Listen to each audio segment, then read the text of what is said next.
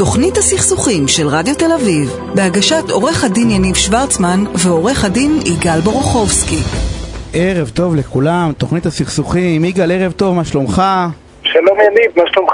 אני נהדר, תשמע, אנחנו כל שבוע, תדע לך, ההידוד הזה של הטוב עושה לי טוב, והחלטתי להמשיך איתו, אני מקווה שאתה אה, אה, מסכים איתי, ואני אגיד לך, תשמע, יש משהו שהיה חייב להופיע היום בחדשות בעיניי, יש בחור, אה, אומן בשם טל מנקס, לא יודע אם קראת עליו, הוא עשה פרויקט, הוא קנה שטחי פרסום ברכבת, 30 ומשהו שלטים על חשבונו, ותלה שלטים, אני אקריא לך רק את הכותרת שלהם, בלי שהוא חתום עליהם. דרך אגב, מדהים, אנונימי לחלוטין, כאילו אם לא היו מפרסמים שזה הוא, אף אחד לא יודע. אז השלט הראשון היה כתוב בואנה תודה, השלט השני, איזה מטורף זה שאנחנו נושמים, והשלט השלישי זה וואו, איזה יפים אתם.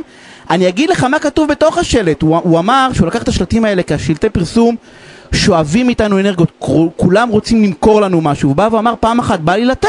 שמישהו יסתכל על השלט, הנה כתוב, תודה שיש לנו אוויר ומים וחומוס ומוזיקה ואבוקדו ופרחים וריקודים ומילים שבזכותם אפשר להמשיך ולהגיד תודה להורים שלנו ולחברים תודה לכיסים שבלעדיהם היינו צריכים לסחוב הכל בידיים ובכלל תודה שיש לנו ידיים ורגליים ופופיק ולב שפועל ממש ברגעים האלה אז תודה על זה ותודה שיש שמש וים וים של שמש וציפורים וכלבים ופירות וג'ירפות ומספריים שבלעדיהם הכל היה יוצא עקום וצחוק איזה מזל שיש צחוק ותודה שעצרתם, אני, לא, אני מדלג, ותודה שעצרתם לקרוא והגעתם עד לכאן, זה גם לא מובן מאליו, ובעיקר תודה שיש תודה שעוזרת לנו. זה די מדהים שמישהו היה לו את הפולישן לקחת ולהשקיע הרבה כסף ואנרגיות רק כדי להועיל לנו, אה, כהבנתו.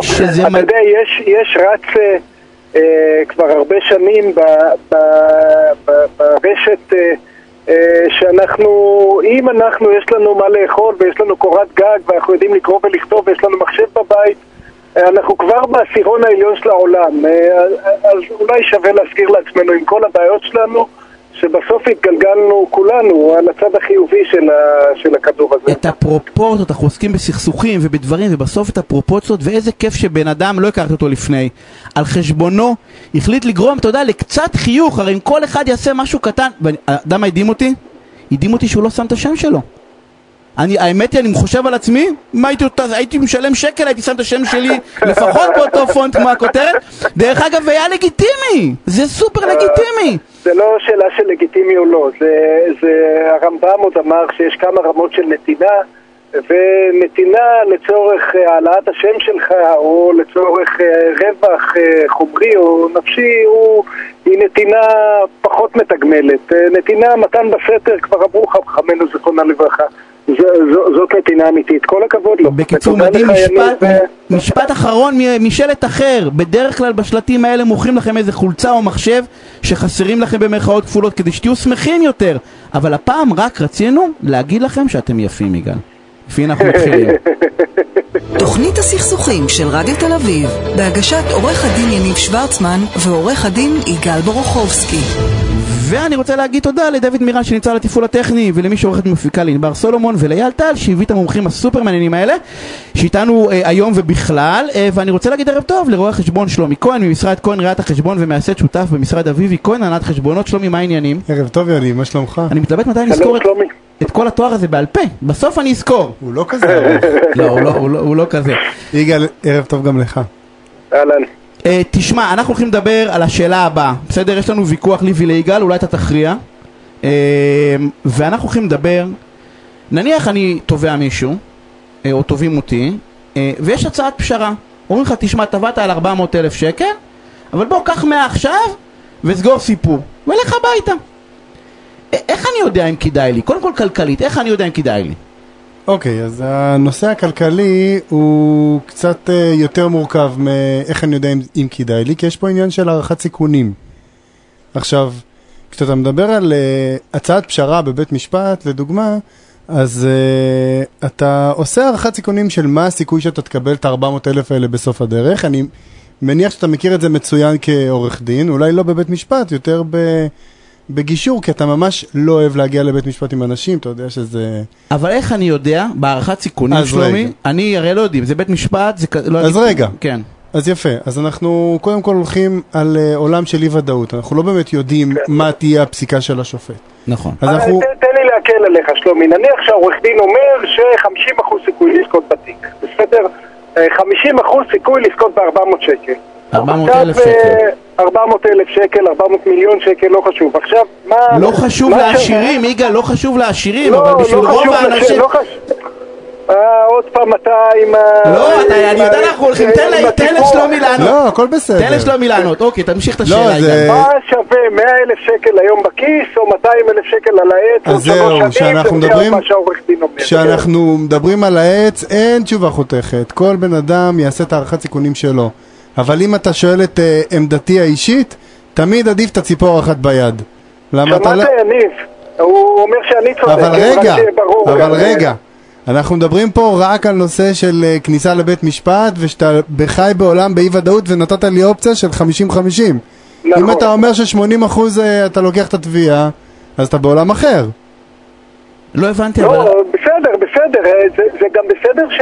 אתה אה, מסתכל הסברת על למעסיק השווי הכלכלי של, אתה מסתכל על השווי הכלכלי של מה שאתה יכול להשיג מול מה שאתה יכול להפסיד. אבל שניכם טועים. אוקיי, אני אגיד למה.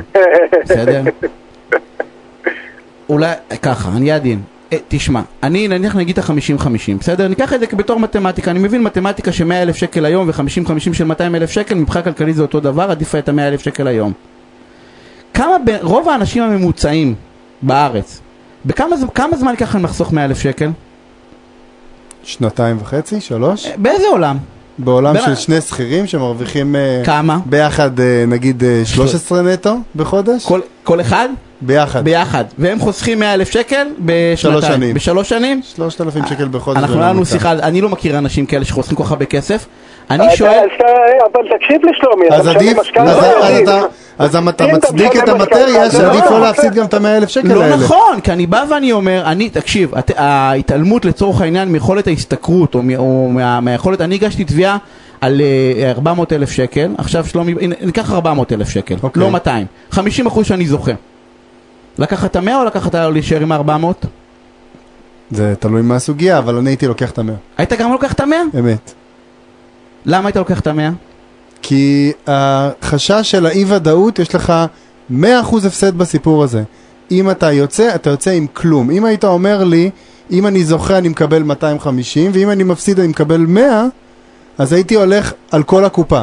הייתי לוקח תראה, בחשבון אני- שאני יכול להפסיד 150, אבל אם יש אתה לא משאיר לי משהו ביד, אז אני יכול לאבד את כל התביעה. כלומר, אני נפגעתי כבן אדם, כפרסונה, הגעתי לבית משפט, תבעתי, ויש סיכוי שהשופט יפסק ל- לרעתי. אתה מבין? אנחנו, אנחנו מכניסים, יניב, את, ה, את הצופים בעצם לאיזה פרלמנט ויכוח עתיק ביני לבינך על אם אה, טוב להתפשר או רע להתפשר. עכשיו, רגע. ובוא, בוא לרגע נשים את, ה, את הקוביות של הוויכוח. עכשיו תשים את... שאלה אחת, רגע, אוקיי. רק שלומי, רק, רק להגיד. שאלה אחת היא אה, מה הסיכוי שתנצח כמו ששלומי אמר. שאלה שנייה זה מה המחיר של הכסף. שקל היום ושקל עוד שלוש, ארבע, חמש שנים זה לא אותו דבר. שאלה שלישית הוא האם אני שונא סיכון או אוהב סיכון או ניטרלי לסיכון. עכשיו רוב האנשים שונאים סיכון. לא, אבל יגאל, רוב- אבל רוב אני האנשים, מסכים עם יגאל. שנייה רגע, רוב האנשים, אני אקרא לזה שונאים סיכון, ואז בא אליהם, אני, יגאל רע מגשר, ואומר להם, תקשיבו, חבל, קחו את המאה אלף שקל עכשיו, וזה הוויכוח הרי. בן אדם הגיש, שנייה רגע, בן אדם הגיש, אני אשאל רגע, את השתי שלוש שאלות של יגאל, בסדר? אני בא ואומר, אני מקבל שקל היום, בסדר? ושקל עוד שלוש שנים. מה ההבדל? אז- מה אני עושה עם המאה אלף שקל? רוב האנשים ישימו אותם בבנק, יקבלו ארבע וחצי אחוז, אם. בכלל. לא, הם יפרעו את המשכנתה שלהם, הם יפרעו אתם- את האוברדראפט שלהם. זרקתם את הנושא מבית משפט לעולם ההשקעות. עולם, עולם של אה, אי ודאות, של סיכון, וכמה שקל שלי שווה היום מכמה הוא שווה בעוד שלוש שנים, זה לא נושא של בית משפט, כי בית משפט פוסק היום אם אתה מקבל או לא מקבל. אה, אם אתה יכול היום לשים נגיד 100 אלף שקל בצד, לאבד 100 אלף שקל, ועוד שלוש שנים לקבל 300 אלף שקל, זה כבר עניין של מה התשואה שאני משיג עבור הכסף שאני משקיע אותו. נכנסת לעולם אחר לגמרי. לא, לא נכנסתי לעולם אחר לגמרי, כשאני מגיש תביעה אני רוצה לקוות, בסדר? שיש איזשהו טעם בתביעה. אם אני התובע, בסדר? ואני הגשתי תביעה ל-400 אלף שקל, אני מאוד מקווה שעורך הדין שלי לפחות, בסדר? בהנחה, אנחנו מניחים שהוא בסדר, אוקיי? שהוא הגיש תביעה ריאלית. אוקיי, אם הוא הגזים בכוונה, אנחנו לא מדברים על זה, אבל נניח, והתביעה הריאלית היא 400 אלף שקל. בא יגאל ובא שלומי ואומרים לי, תשמע, נכון שמגיע לך 400 אלף שקל על העץ, אז נכון שיש לך גם קייס טוב, כי אחרת לא היית... אה, הוא לא רע, בסדר? הרי נכון שבאופן תיאורטי זה 50-50, אבל זה לא 50-50, ואנחנו יודעים שזה לא, כי עוד פעם, או שיש טענה או שאין טענה. ואז אומרים לי, תשמע, או שבית משפט פוסק לרעתך ואתה צריך לשלם הוצאות בית משפט של הצד השני. זה רגע, הכל- זה הכל- זה אין הכל נכון. מה אפשר? מה זה פעם כזה? לא. אין תביעות שנדחות. בוודאי שיש, תקשיב. בוודאי שיש אה, תביעות שנדחות, אה, בוודאי שיש תביעות שנדחות, ו- נטל הראייה הוא על התובע. זה נכון. אה, חסר אנשים שרואים את המציאות כאילו לטובתם, ועורכי הדין שלהם אה, משתכנעים בזה, ונלחמים, אה, אתה יודע, בסוף, בסוף המשפט בדרך כלל צד יוצא מאוכזב, נכון? לפחות אחד הצדדים. זה אומר. שלפחות מישהו מהצדדים, אה, לפחות אחד מהם מעריך את הסיכונים לא טוב. אז אנחנו, אני, אני מסכים, אני רק בא ואומר, אם יש מישהו, אני, אני הגשתי, אם אני חושב, בסדר, ה- ה- לאבד את האלמנט, אני הגשתי תביעה של 400 אלף שקל, לבוא ולהגיד לי, קח עכשיו 100, בסדר, למרות שאני חושב שמגיע לי, ועוד פעם, אני מקווה שאני מיוצג כראוי, ואומרים לי, תשמע, יש לך איזשהו ערך ריאלי, לבטל את ה-300 אלף שקל, נכון שזה סיכון, הלכתי לבית משפט. הרי ברור לגמרי שאני לוקח איזשהו סיכון מעצם, מעצם העובדה שהלכתי לבית משפט יגאל, כי אם הייתי רוצה לקבל את המאה אלף שקל יכול להיות מאוד שהנתבע כבר היה נותן אותו מראש אבל מחר דרשתי- בבוקר מוצאים איזשהו ראייה חדשה שיכולה להפיל לך את כל הקייס. בסדר גמור, אבל זה נכון, אבל התוחלת או היכולת שלי או הסיכוי שלי לזכות בסכומים שמגיעים לי, באקסטרה שלי, יש משהו לא הגון בעיניי לפחות. לבוא? ל- חד משמעית, ודרך אגב גם ההפך, גם לנתבע, לבוא להגיד לנתבע, תשמע, תקנה במרכאות כפולות, בסדר? למרות שאתה לא זה, תקנה במרכאות כפולות סיכון, יש בזה משהו בעיניי לא הגון. לא הגון. אבל זה העולם אני העסקי. חושב, אני חושב שבא- שהחשבון שאתה עושה לנתבעים הוא חשבון פרטרנליסטי ולא, ולא, ולא ריאלי.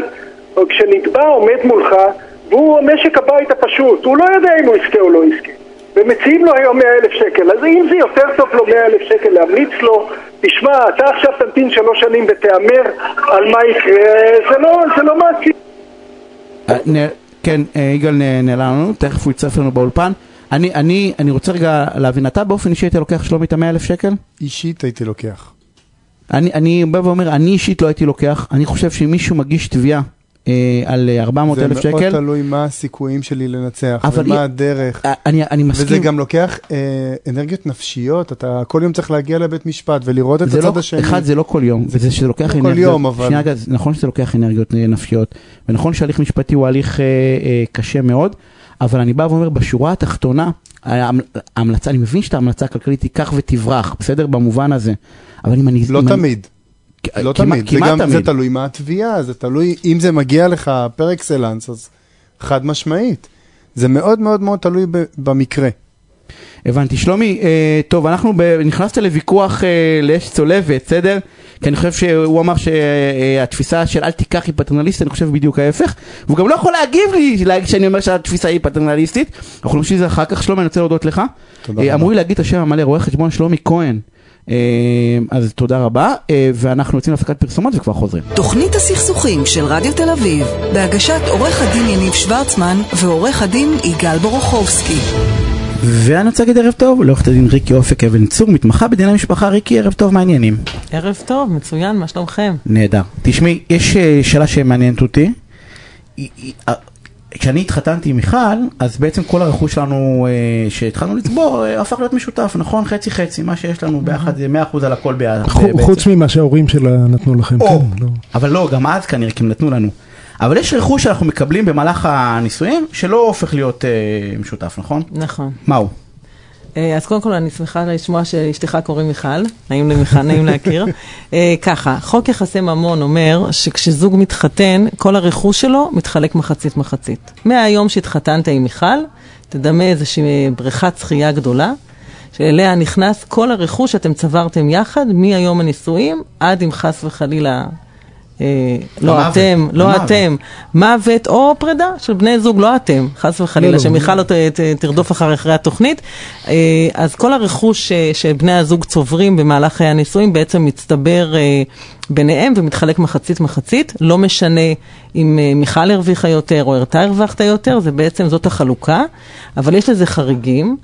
אה, למעשה החוק שמדבר על אה, צבירת נכסים של בני זוג זה חוק יחסי ממון, התשל"ג 1973, איך למדתי אותו, אה? מה מה החריגים? החריגים זה בעצם אה, סעיף 5, אני לא אדבר על סעיפים כי זה גם נורא מתיש, אבל החריגים הם רכוש שבני הזוג הביאו לחיי הנישואים לפני שהם התחתנו, זאת זאת אומרת, אומרת, המתנות מההורים של מיכל, זה לא שייך ליניב. אה, כן ולא, צריך נורא להיזהר ממתנות, כי זה לא בדיוק כן מתנות. ולא, זה צריך כן. ולא, תמיד אצלי יש את ה... אני כבר ראיתי את החיוך. כן, אה, אני, אני תמיד יש לי את הכן ולא. אבל כל הרכוש שהצטבר, אה, זאת אומרת, כל רכוש שבני הזוג הביאו לפני הנישואים, זאת אומרת, אם אה, לך יש דירה לפני שהתחתנת עם מיכל, או ארמון, בקושי שמיכת פוך נראה לי הבאתי אז- לאירוע אז הזה. תלוי איזה, אם זה צמיחת פוך מ... יוקרתית מלא דבר, יוקרתית כן. חצי שמיכת פוך של מיכל. אה, כן, אז הרכוש הזה שהבאתם לפני הנישואים לא מתחלק, ואם אחד מכם ירש משהו, ובעצם אה, הירושה גם הייתה במהלך החיים המשותפים, אז הירושה הזאת לא מתחלקת. אה, מתנות? מתנות, גם ירושה, גם מתנות וגם רכוש שהבאתם לפני, יש תמיד את האבל. או, או, או. בגד- בגדול שלושת הדברים האלה, אם הם קורים במהלך הנישואים, מה שהבאתי לפני, ואם קיבלתי בין אם זה ירושה ובין אם מתנה, אז כאילו זה זה שלי. זה אבל- שלך, אבל יש את אבל, האבל. אבל רגע, הכוכבי. חכה חכה, אבל, כן. אבל כן, זה אבל גדול. האבל הוא גדול, וזה בעצם אה, אה, צריך לקחת אותו בחשבון, משום שצריך לדעת להפריד את הרכוש שצברנו לפני החתונה, שהוא לא יתערבב במסה של הרכוש המשותף שלנו. למשל, אם, אנחנו, אם אתה קיבלת אה, דירה, או אתה, לצורך העניין, הוא לא צריך, אה, כן. הוא לא צריך, הוא... אה, אין לך גבולות, אין. כן, אתם... אה, אוקיי, אז בוא נגיד אני, בסדר? אוקיי. שלא נריב. אה, צברתי רכוש, קיבלתי איזושהי דירה מדוד סם, וכשהתחתנתי הדירה הזאת הייתה שלי. אם הדירה, גרנו בה אני ובן הזוג שלי, אז הדירה הזאת לאט לאט מכרסמת לתוך מערכת הנישואים המשותפת שלי ושל בעלי, או למשל אם השכרתי את הדירה, קיבלתי שכר דירה, לקחתי את השכירות, הכנסתי אותה לחשבון המשותף שלנו, בעצם ברגע שעשיתי את זה יכול גם אה, חלילה בפטירה, או אם אה, יש פרידה, לבוא ולהגיד סליחה, את ערבבת את זה בתוך הרכוש המשותף. אז אם את מערבבת מתנות, ירושה וכולי, זה נכנס לתוך הרכוש המשותף. אם את שומרת את זה בצד, את הדירה ואת השכירות אה, שמה בחשבון שלך ולא נוגעת בו, זה אה, החריג. זה לא, נכון. מ- לא מתחלק חצי-חצי. נכון. מה עם דירת מגורים? יש לה איזה מעמד מיוחד? נניח שגרנו בדירת מגורים שההורים של מיכל, אה, סליחה, יניב גר בדירת מגורים שההורים של מיכל קנו. דירת מגורים, שוב, אם- 40 שנה. אחרי 40 שנה היא זרקה אותו לכלבים לטובת אה, מישהו טוב ממנו. או-אה.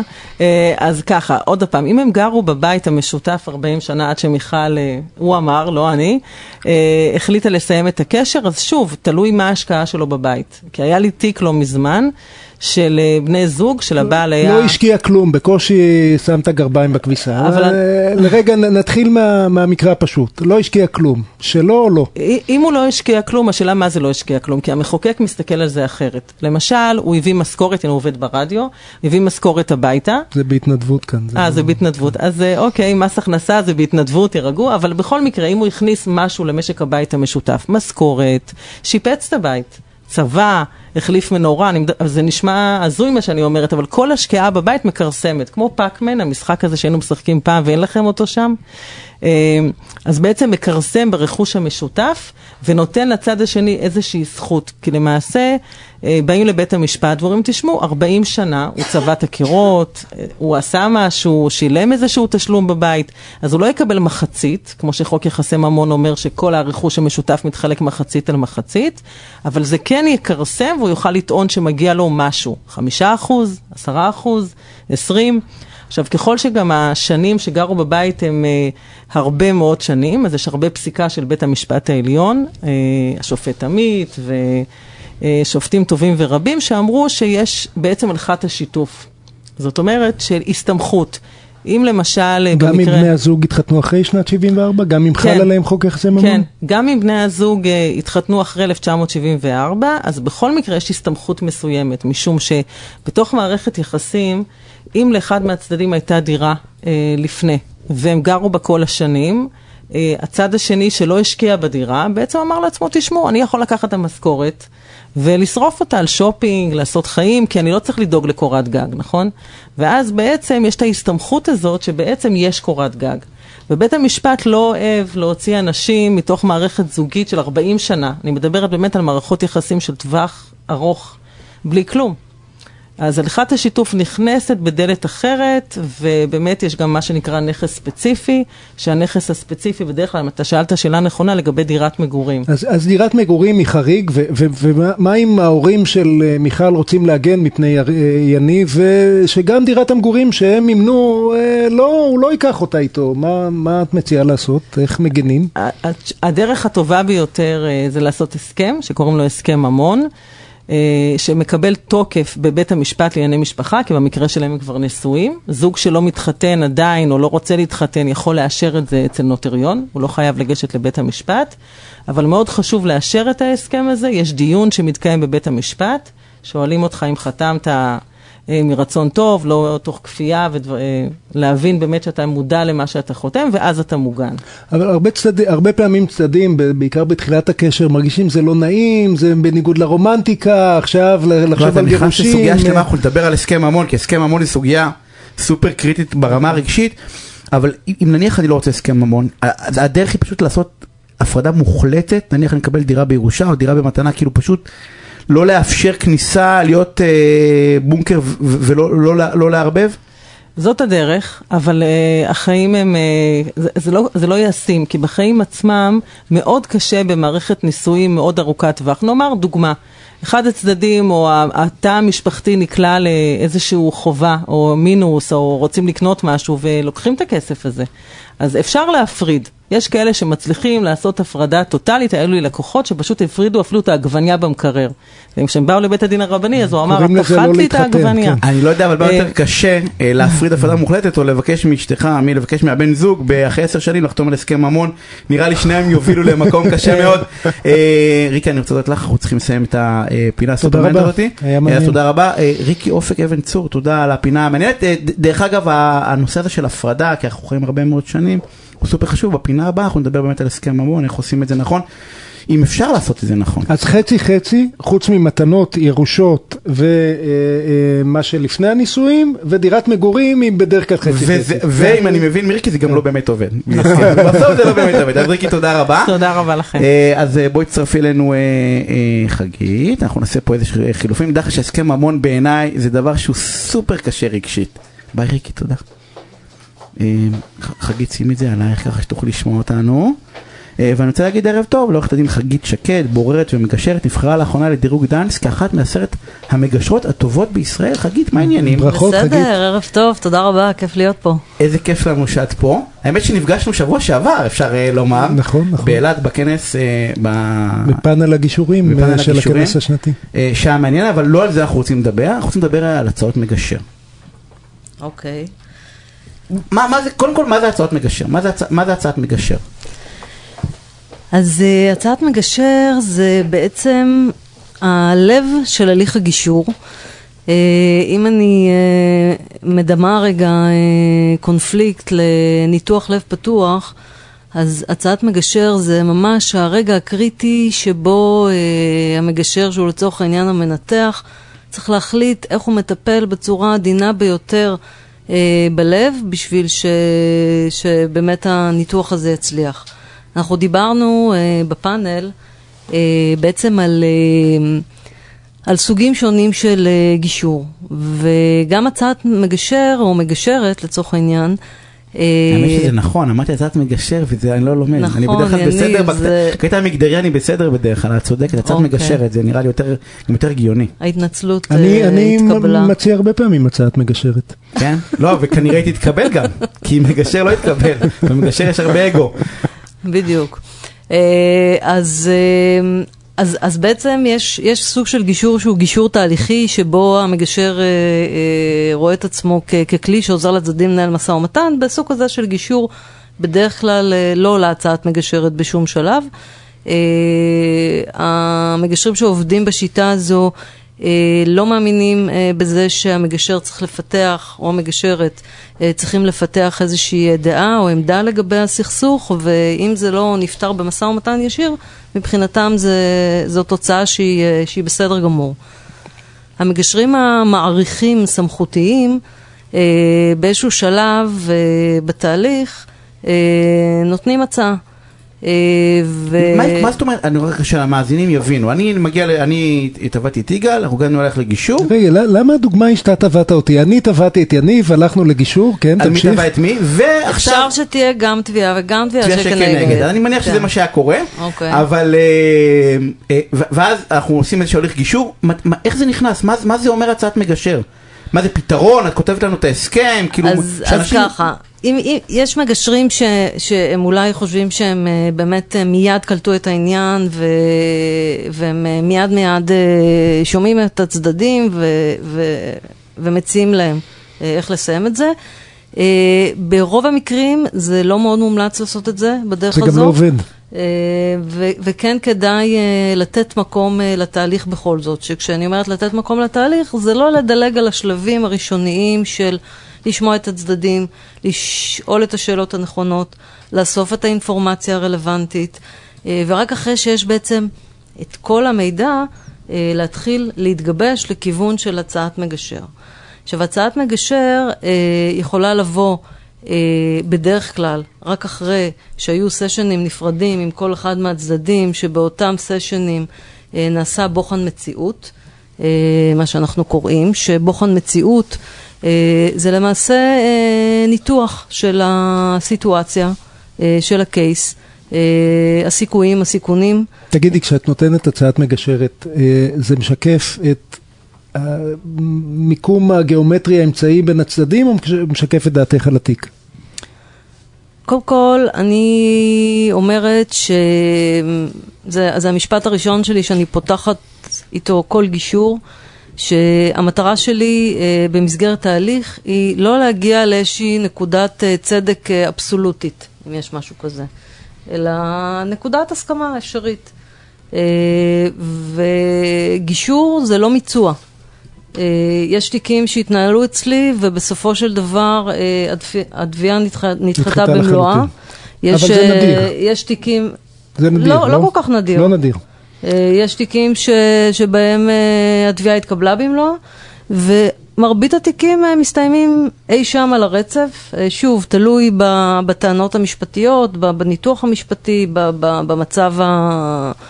אם יש לפעמים שיקולים שהם חוץ אה, את משפטיים. נותנת את ההצעה שיכולה לעבור להערכתך, או נותנת הצעה שהיא דעתך האובייקטיבית על התיק כמגשרת? קודם כל, לפני שאני, לפני שאני שמה את, ההוצ- את ההצעה, הרבה פעמים אני יודעת יודעת איפה הצדדים אה, שהיא עומדים. תתקבל כבר. אהה. אה, אני לא שולפת הצעה מהמותן, אני עושה הרבה מאוד אה, עבודת אה, גישוש והכנה עם כל אחד מהצדדים בנפרד, בודקת את הטווחים, אה, לאן אפשר אה, לכוון אותם, אה, בכל מיני אה, טכניקות, שזה לא המקום אה, לפרט, אבל אה, בסופו של דבר, אה, כשההצעה מגיעה, אז אה, כנראה שתהיה הסכמה. כי ההצעה בעצם נבנית על אמון, בעיקר, כלפיי.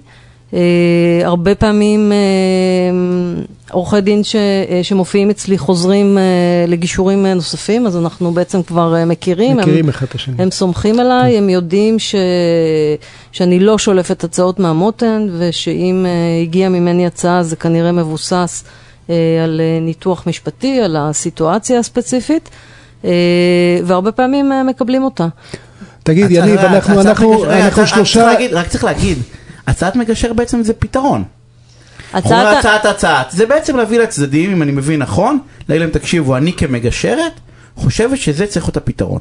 נכון, אבל אנחנו שלושה מגשרים כאן בפאנל, אנחנו יכולים להרשות לעצמנו לריב קצת. אתה נגד הצעות מגשר, תסביר, לה-. תסביר למה. אני, אני, קודם כל, אני, זה לא רק שאני נגד, אני, אני באופן אישי, זה, זה, אני סולד מזה, אני חושב, אני חושב שזה עלול לגרום נזק גדול יותר מאשר תועלת. מה הכוונה? אם ישבתי עם צדדים, מכוון נכון או נכון הרי, כן?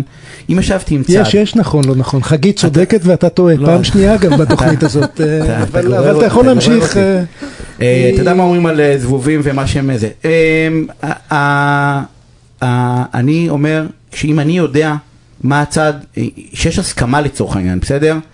אה, יגאל, אתה לא שומע אותנו? לא, אז אתה יכול להוריד את האוזניות, אנחנו פה באולפן.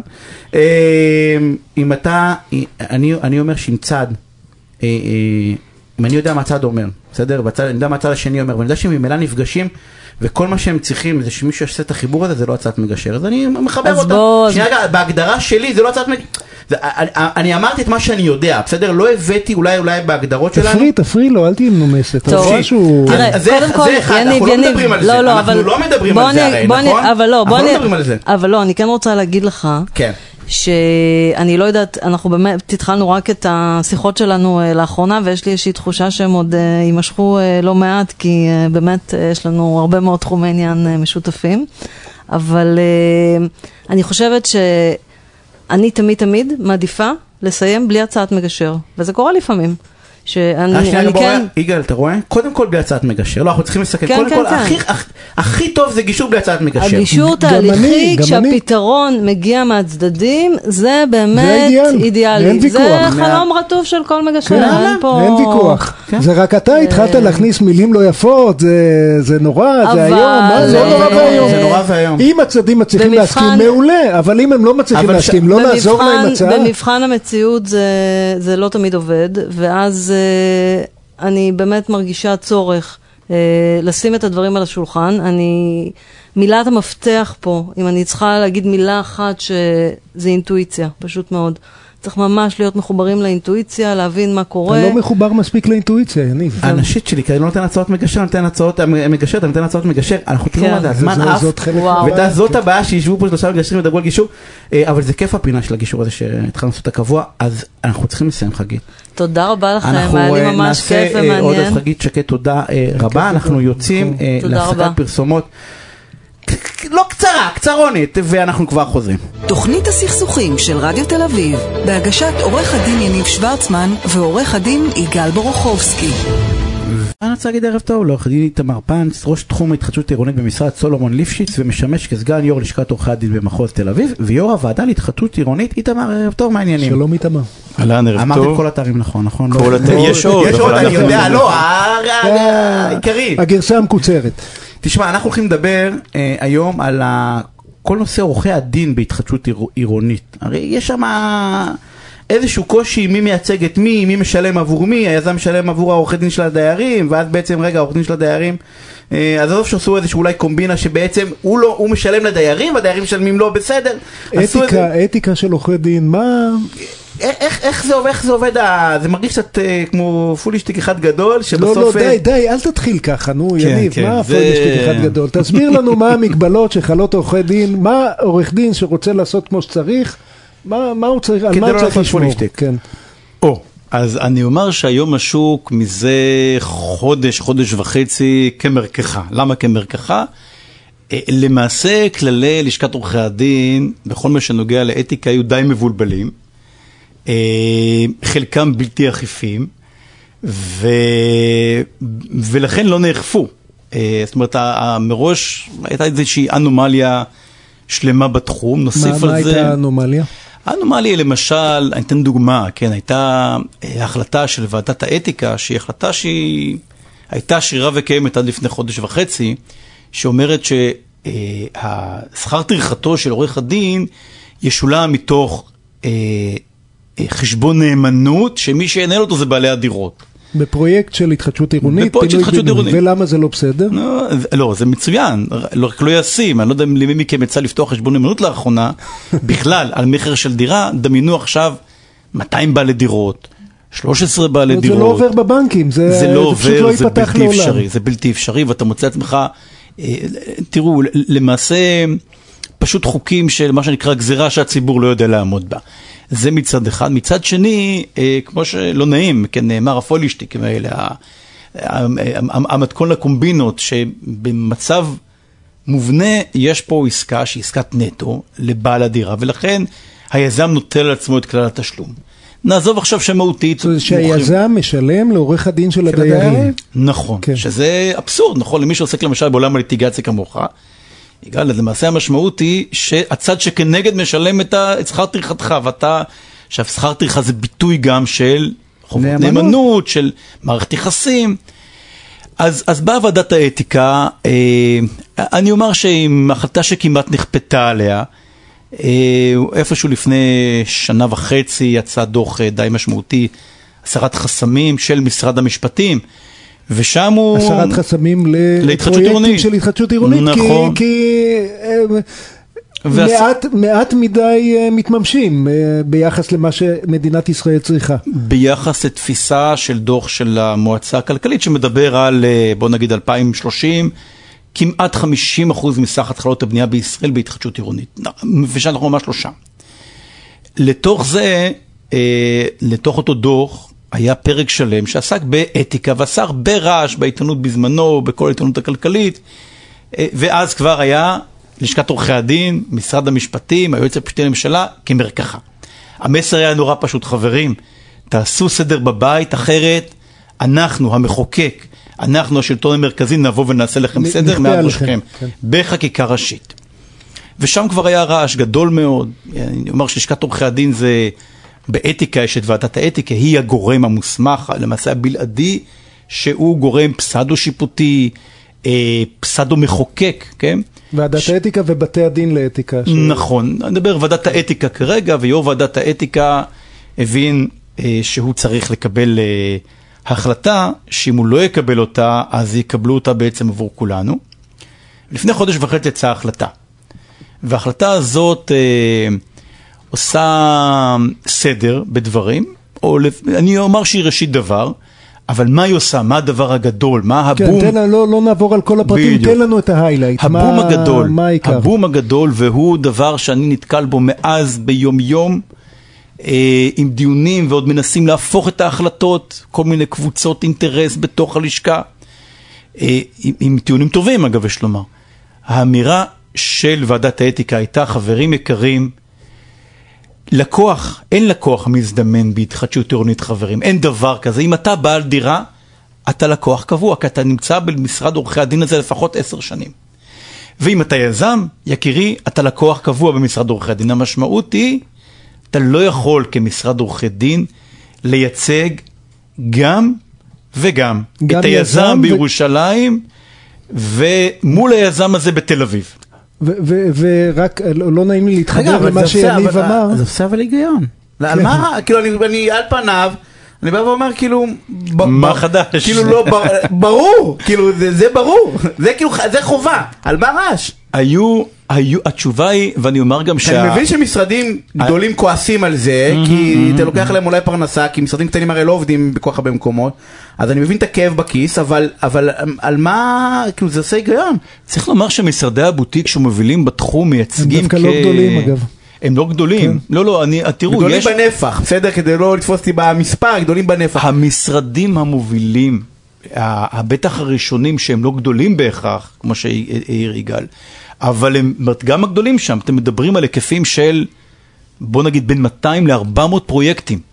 200 ל-400 פרויקטים מסך הפרויקטים מחדשות עירונית במדינת ישראל זה נתח יפה.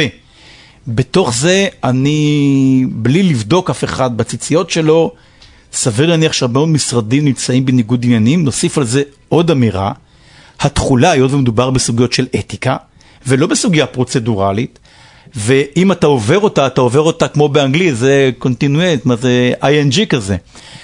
המשמעות היא שהתכולה היא תכולה רטרואקטיבית, ועכשיו חברים, תאורטית, לפי מה שאמרתי, לפי הנתוני מקרו האלה, המשמעות היא שהיינו צריכים לראות הרבה מאוד מעברים בהרבה מאוד משרדים שצריכים משרדים. להיפטר מהתיקים. המון המון המון, ונדמה לי שהשוק כרגע קצת בשוק. בשוק. מנסה להקל, מנסה לראות האם הגזרה הזאת בעצם תחזור אה, אבל באיזושהי יניב, צורה חשוב, או חשוב תמותה. להגיד לך, חלק, אפילו חלק נכבד מהמשרדים נהגו כך גם לפני ההחלטה ותמכו בהחלטה, והנה איתמר כאן ואיתמר תמך בהחלטה כאלה, והוביל. אותה וקיבל די הרבה... אה, אה, ב- לא, אני- אומר, ריקושטים יוסף שכל, כי זה כאילו. המינימום שבמינימום, כי הרי תחום הזה, ואמרנו, אתה מכ- אתה מכיר אותו הרבה יותר טוב, הרי יש- יש- יש בעיות שם. ב- בפילו- אולי, אולי בגדולים אולי לא, אבל בכל התמ"א 38, מי משלם למי, מי מכיר את העורך דין ואת היזם, ואני רוצה רגע למצוא חן בעיני היזם, כאילו... אוקיי, ר- רגע, אז אני, הבנו... אני אומר שזה לא מדלג, זה צריך לומר את הדברים בפרופורציה הראויה והלא מחמיאה. אם, סליחה שאני אומר את זה, הלא מחמיאה כיוון שגם משרדים שהם מתיימרים אה, ותולים שלט מעל ראשם שאומרים, אנחנו מייצגים רק בעלי דירות, מין אמירה כזאת. אני, סליחה שאני אומר את זה, אבל הפרקטיקה היא כזאת שגם שם המשחקים של תן לי ותן לך ואני אשלב אותך בתוך מתחם שלי בעתיד, מהמשחקים האלה לצערי אתה לא באמת יכול להתנער. אה, אתה לא יכול להימנע מזה?